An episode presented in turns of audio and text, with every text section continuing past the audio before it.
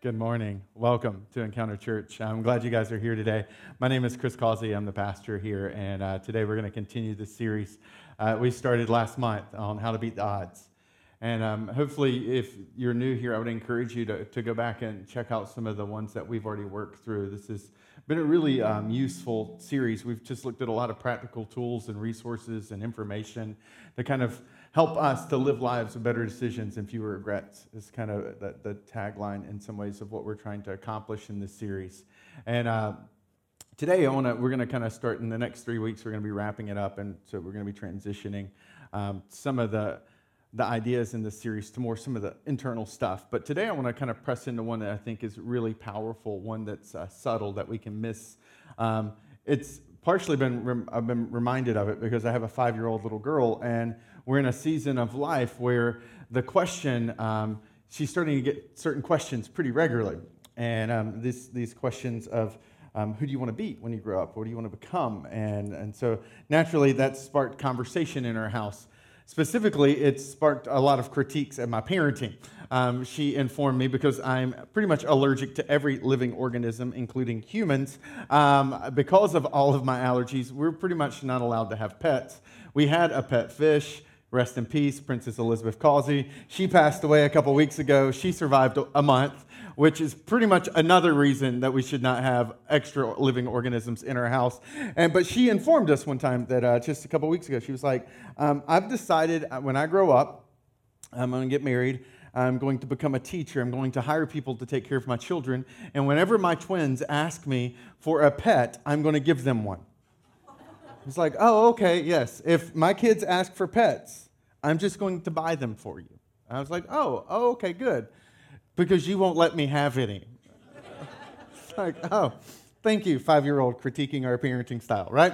I mean, I'm already getting like, she's already dreaming how she could better parent than Jenny and I can, which I'm not sure how that bodes well for us because she's five. Okay? And, and I didn't have it in the heart to tell her then, but like, okay, well, do you realize if if you choose to buy multiple pets and become the cat lady and the dog lady, um, when you're older, then daddy might die if he comes and visits you. So if you're okay with that, then pursue your dreams, right?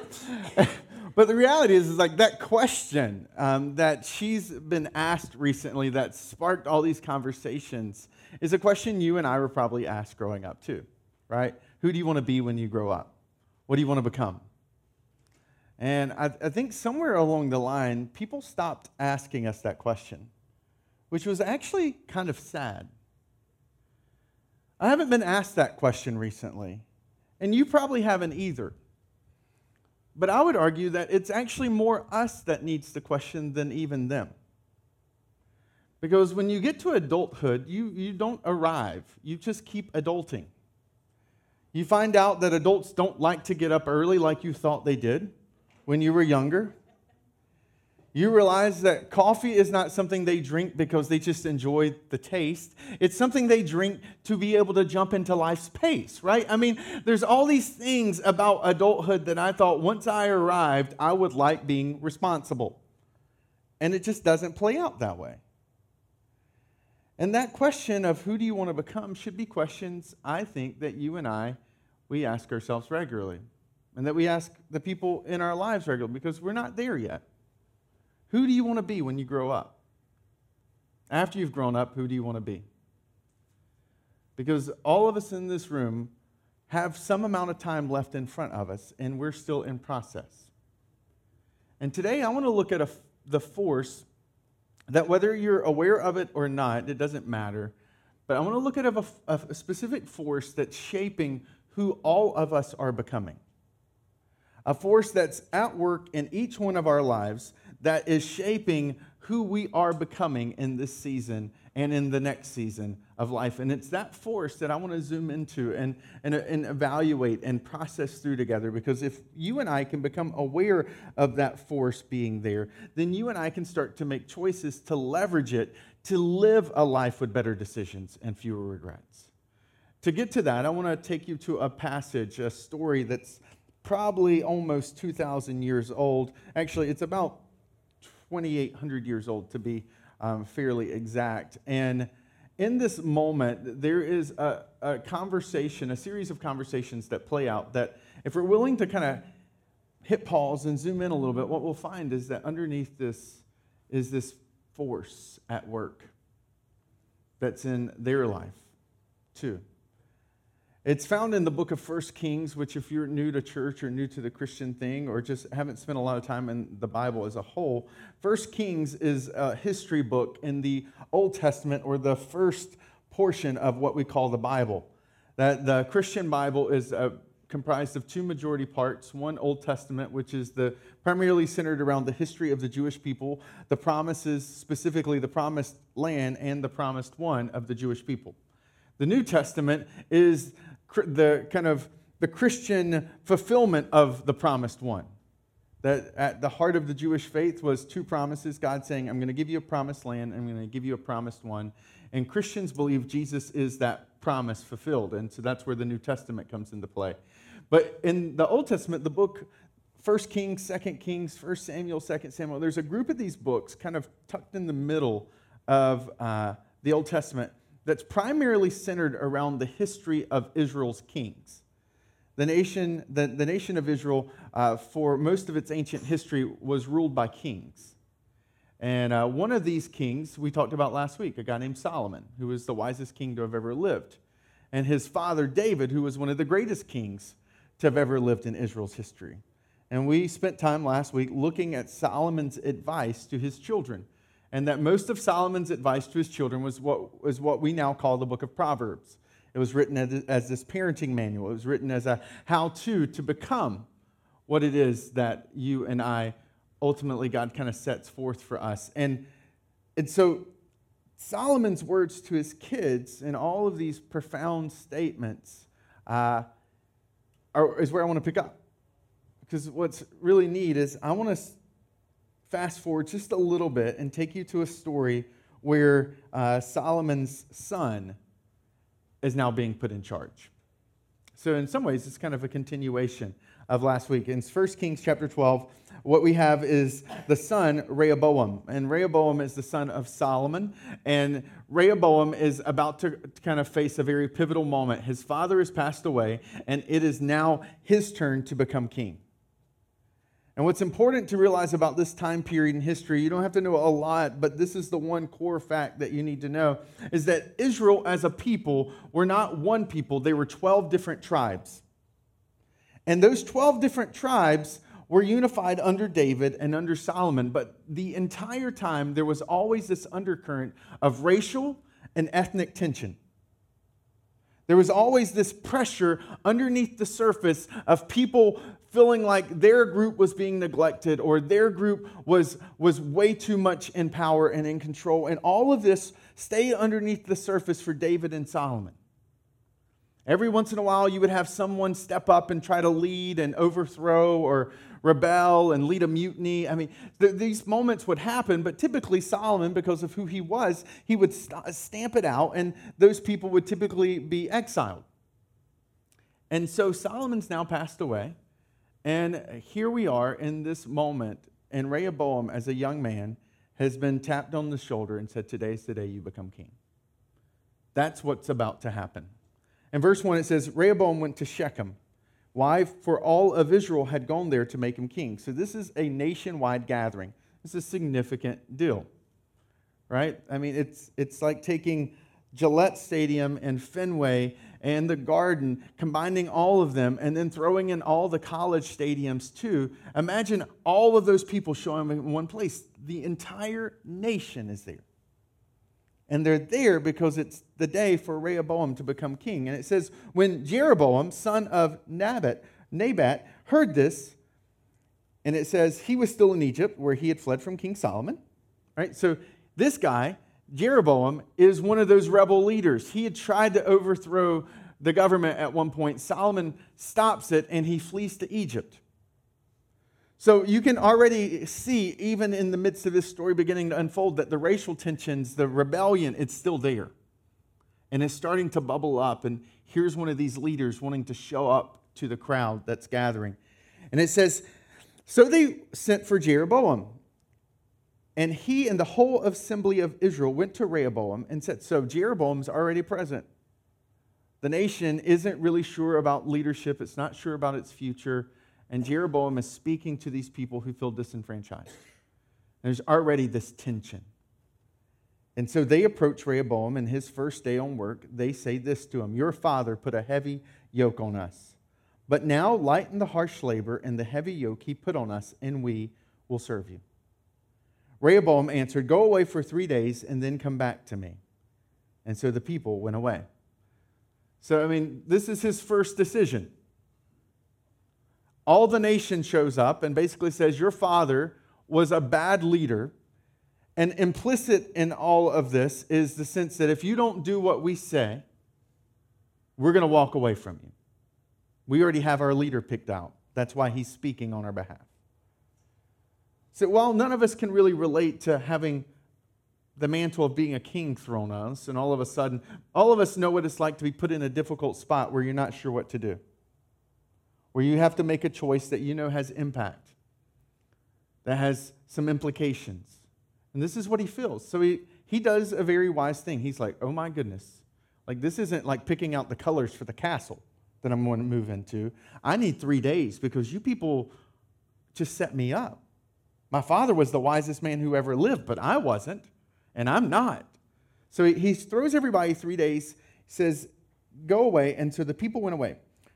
Then King Rehoboam consulted, consulted the elders who asked and served his father during his lifetime. He said, How would you advise me to answer these people? And he asked that, and they reply, If today you will be a servant to these people and serve them and give them a favorable answer, they will always be your servants. So that's their piece of advice. But Rehoboam rejected the advice the elders gave him and consulted the young man who had grown up with him and were serving with him. And he asked them, What is your advice? How should we answer these people who say to me, Lighten the yoke your father put on us? The young men who had grown up with him replied, These people have said to you, your father put a heavy yoke on us, but make our yoke lighter. Now tell them, My little finger is thicker than my father's waist. My father laid on you a heavy yoke. I will make it even heavier. My father scourged you with whips. I will scourge you with scorpions. So he goes to one group, and they're like, You should probably lighten their load. And then he goes to another group, this group he's grown up around, and he says, What should I do? And they're like, Man, don't let them tell you what to do. You're the king.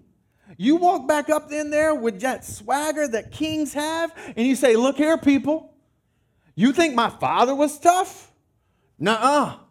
My finger is thicker than my father's waist. He's like, You need to let these people know who's in charge. I mean, that's what these guys are saying. They're like, swagger, you're the king. You go in and you lead them. Like, I'm going to make you sweat. My father just warmed you up. I'm going to give you the workout.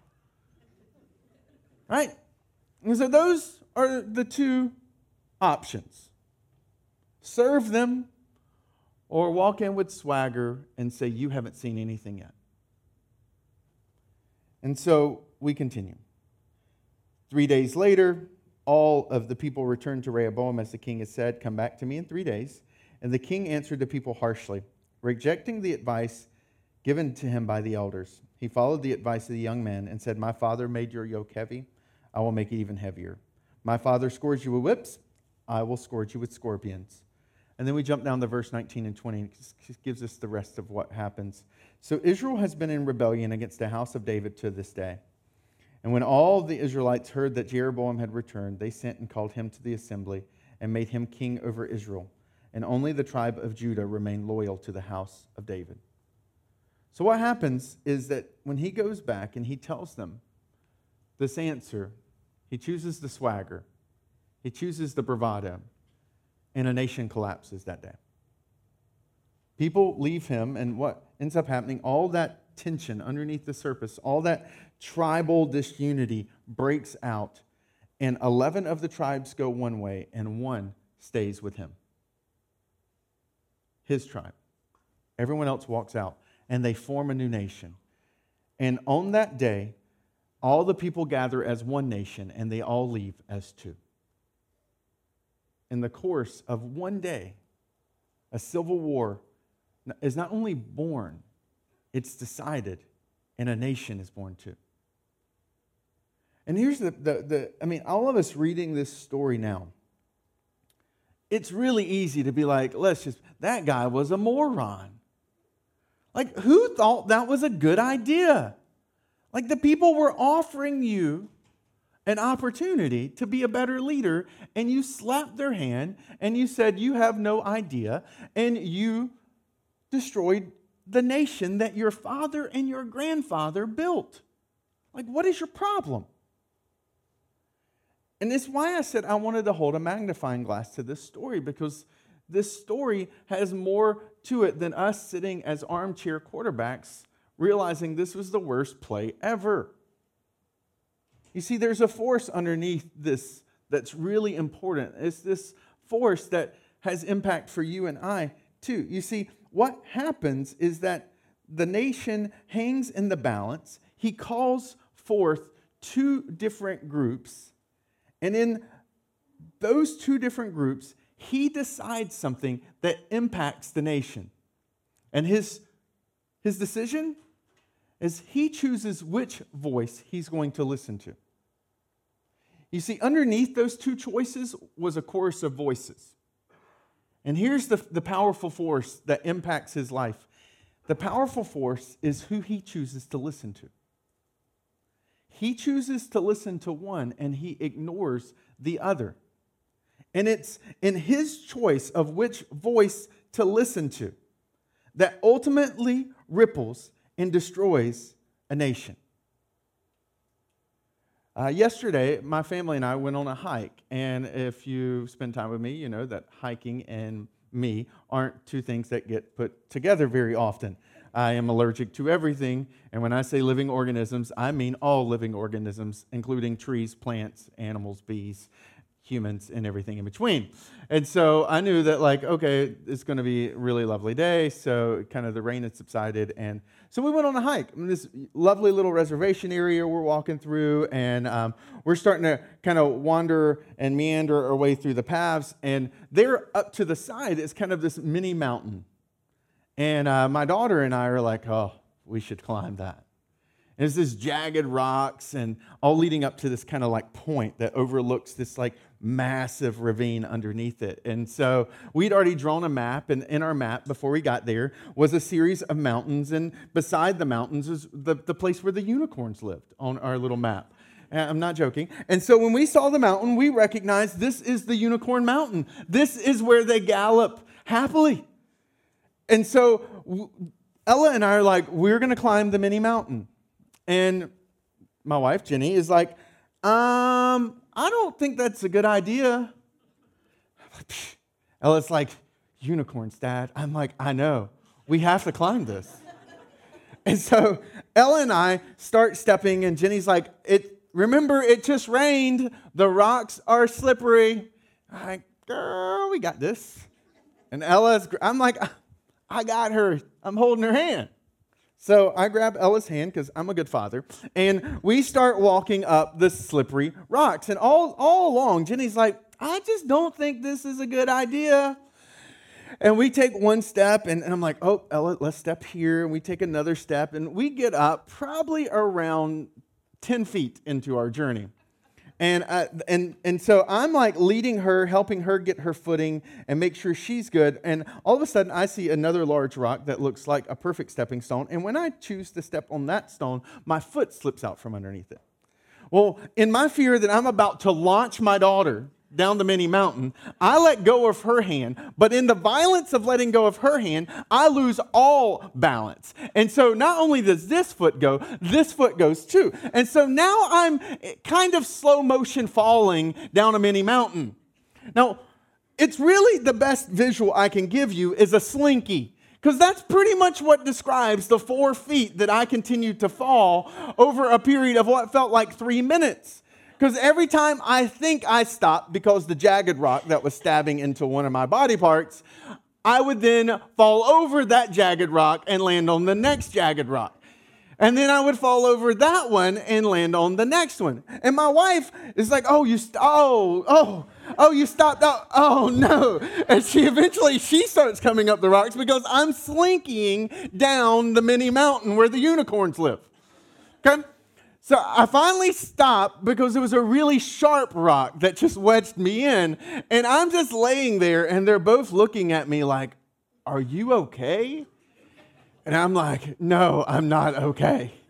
And, so I kind of like slowly get myself out and uh, kind of we hobble on through the, the hike and I make it in. And for the most part, I mean, I've, I've like somehow I cut my leg through pants and I've got some nasty bruises. Like all this side took the beating. And I thought I'd kind of was like, okay, that was a stupid moment, but we still eventually made it to the top because we went around to the other side. And, um, and so I get home and I'm sitting in the chair later that evening, and all of a sudden I can't move my, my foot. I can't walk because now I've sat down long enough that the pain is starting to fill up. So last night, I am army crawling to the bathroom because I can't walk. I have a stool hidden around the side of this in case I collapse in the course of this because my left ankle is hurting. Now, fortunately, I took pain medicine before I came here today. Not that kind of pain medicine, because this would have totally shifted this message, right? Might have made it a little bit more entertaining, but not very useful or helpful.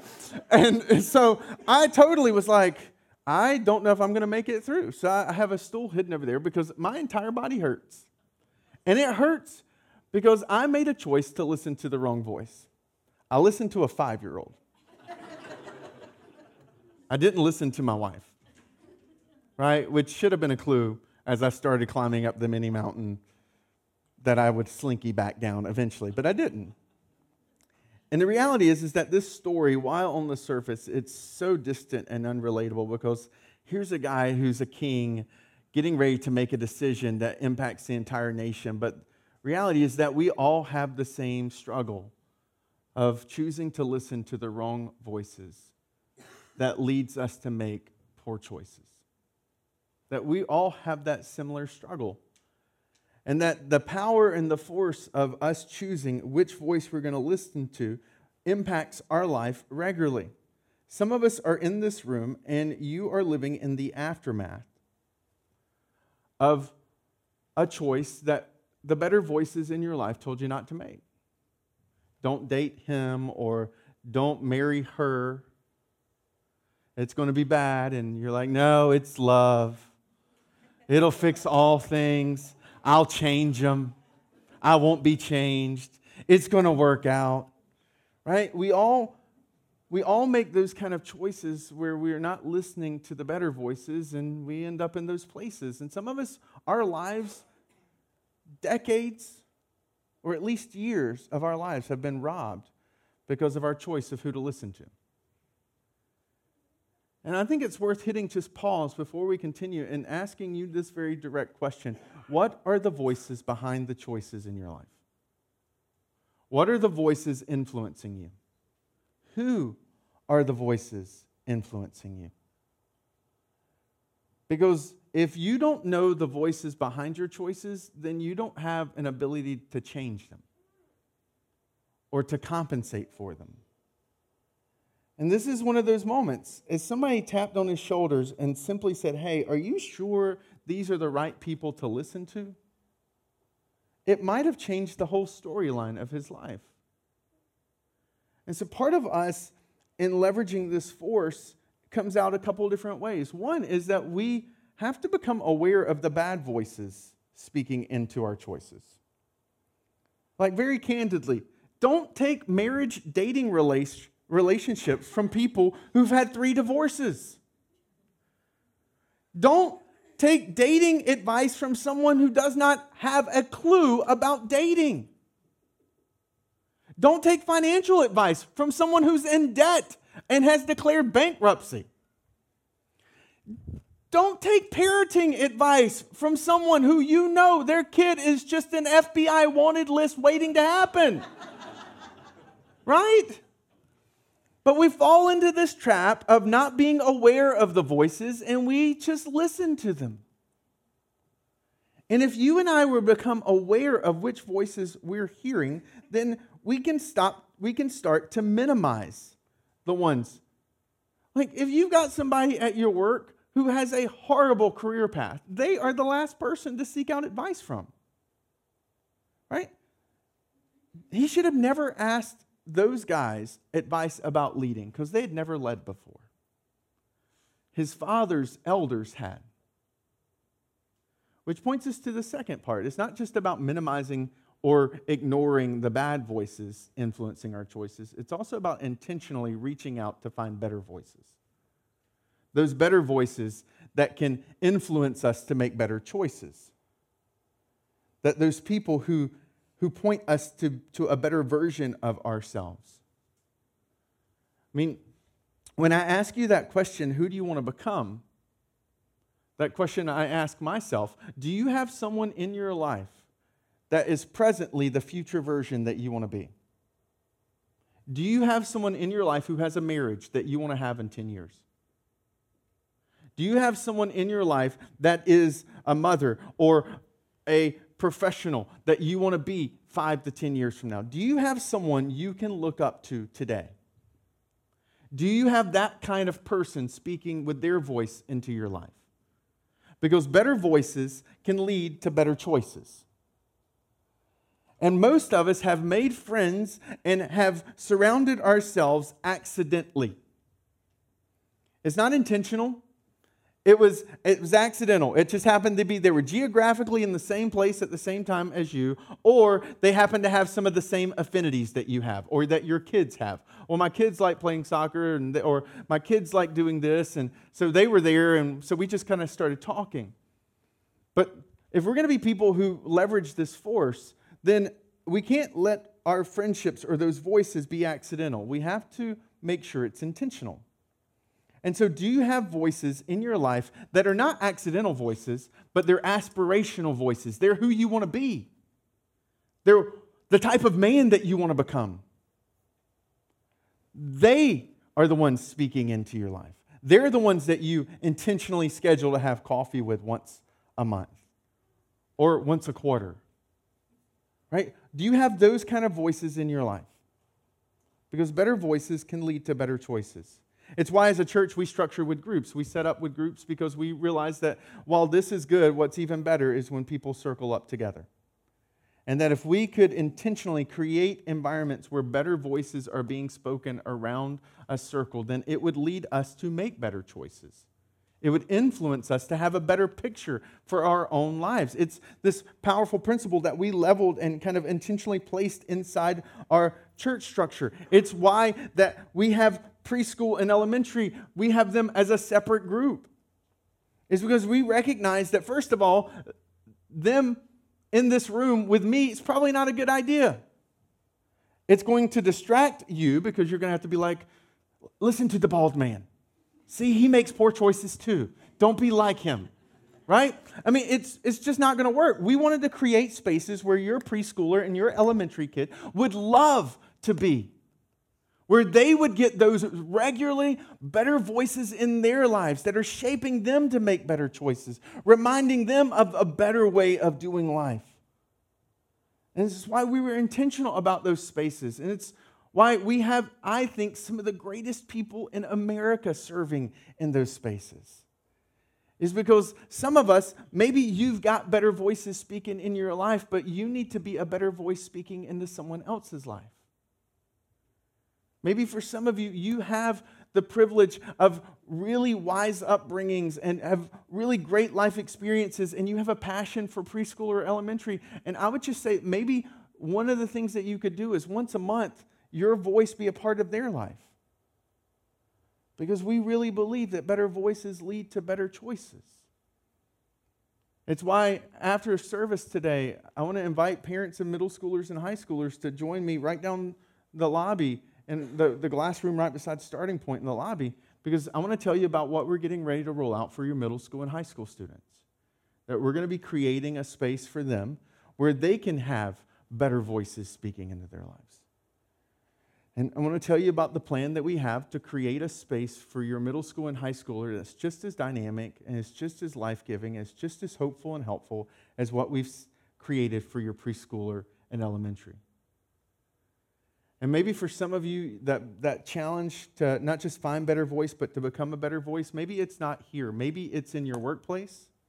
Maybe it's with single mothers that you have a heart for who've walked a journey that you've walked before, or maybe it's in your school system, or maybe it's in a boys' club or a girls' club, but there are people who can benefit from your better voice in their life.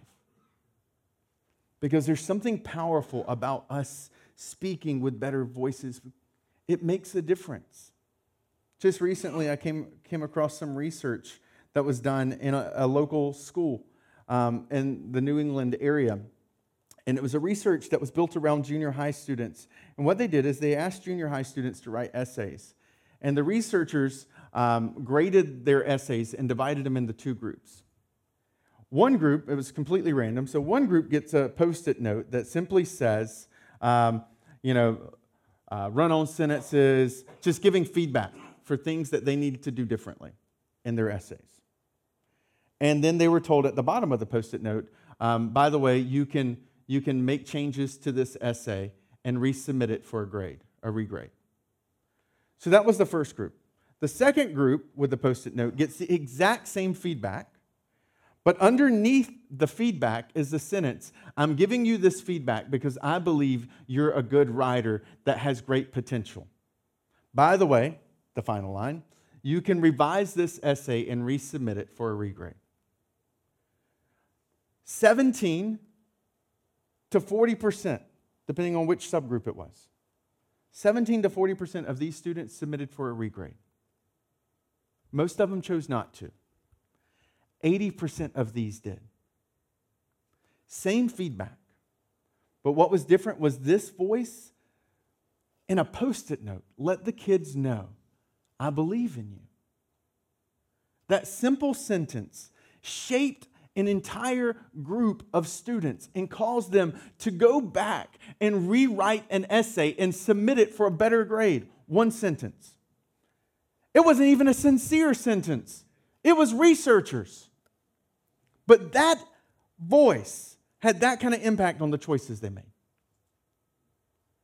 And the reality is, we believe at the heart of the Christian faith is that better voice who speaks into our lives, who encourages us that there is a better version of us, that there is a deeper, fuller version of us, and that He, in what He has done for us on the cross and the resurrection, gives us an ability by faith to have that software update on this broken hardware. That His software in our lives can change how we live our lives. That He speaks a better voice into us and over us and calls us to be better husbands and mothers and fathers and brothers and sisters and workers and friends, that He inspires us. And that's why I would encourage you as we wrap up that maybe for some of you, here's an experiment I want to give you. We talk about better voices leading to better choices. We are currently midway through October. And for some of you, I want to encourage you to, to read the book of Mark. It takes five minutes. It's Matthew Mark. It's the second um, letter in the New Testament. It's a biography about Jesus. What I love is that you, if you're willing to do this, then what happens is if you give five minutes each day for the rest of October, you'll intentionally be setting aside time to spend time with a better voice into your life. And what I guarantee will happen, even if you're not sure what you believe about Jesus, is that that better voice will start to impact the choices you make. And your heart and your life will be stirred with a better version of who you could be. For some of you, maybe you, you've been coming to Encounter Church for a while and you're not sure, but you want to learn more about Jesus. And I would say that this week I'm kicking off a group that I would encourage you to sign up for. It's non threatening, it's just a safe place, space. We meet right here on Wednesday evenings. Um, and, and it's a place where we're going to dialogue, we're, we're going to press into questions about faith. And it'll be a safe place where, for those who want to explore Christianity, who have questions about Christianity, um, can come. And you can sign up in the app that Jason referenced earlier, starting point. Um, you can sign up. Just give it a week or two. Try it out. Because we all need these better voices. And for those who are maybe Christians in this room and you recognize that you, you want to see your faith become more vibrant and more alive, I would encourage you that there's a group that I'm going to be kicking off in a couple weeks, and it's, it's about growing in your faith. And the idea is I want to teach you how I speak on Sunday mornings, where a lot of you will come up afterwards and say, Man, I, the Bible just made sense to me. It helped me. It made a difference in my life. I want to teach you how you can have that every single day of the week, not just one day a week. And, and if you're interested in that group, we don't have the time to find, we, we haven't publicized that yet. We just, right now, we're putting together an interest form. I would encourage you to sign up for that. That could be a really great next step for some of you who want to take intentional steps to grow in your faith. But whatever that happens to be, here's my encouragement for you that better voices lead to better choices. And that if you and I begin to answer the question who we want to become and have those type of people in our lives speaking those voices, then what we will find is 5, 10, 15, 20 years from now, we'll start to arrive at different places than we are now. That if you want to if you want to get somewhere, if you want your life to look different than it currently is now, then you have to do something different than you're doing now. And today, let me encourage you to take the step to do something different, to end up somewhere different than where you are. Because what I know is true about all of us, if we keep doing the same thing, we will get the same results. In five years, 10 years, 15 years, 20 years from now, we will be the same person we are with a little less hair or a little bit more years on our life, but on the inside, completely unchanged. And the beauty is, is that in the Christian faith, we believe every single day is a new day. Every single day is a new day to start over. And so I want to encourage you that. And then let me do a teaser, and then I'll pray, and our band's going to come up and close this out. But there's one voice I haven't talked about. And if you've been engaged with me, there's probably this one voice, voice that you've maybe thought about. I haven't talked about the inner voice. And it's because I, I wanted to do justice to both. Voices do impact choices. And for some of us, the external voice is influencing and impacting the life we're living. But I recognize there's, for many of us, our struggle is not the external voice, it's the internal voice. Right? And you and I, whether you've ever counted this, but there are strange people who have, we have 50,000 thoughts in the course of a day. And next week, I want to dig into the inner voice. And I want to talk about the inner voice and how you and I can start to overcome its negative pull in our lives. So if today you were like, ah, the external voices, I got that. I've got some good groups. It's the internal voice. Then I want you to know, hey, I'm looking out for you. Come back next week and we'll deep dive into that one. Let's pray. Jesus, thank you.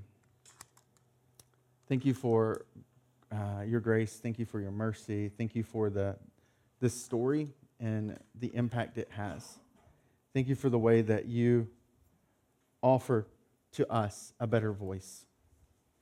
And even as we um, sit and reflect on some of the questions, I pray that you would help us to become aware of the voices beneath our choices that you would inspire in us a fresh picture and vision of who we could become.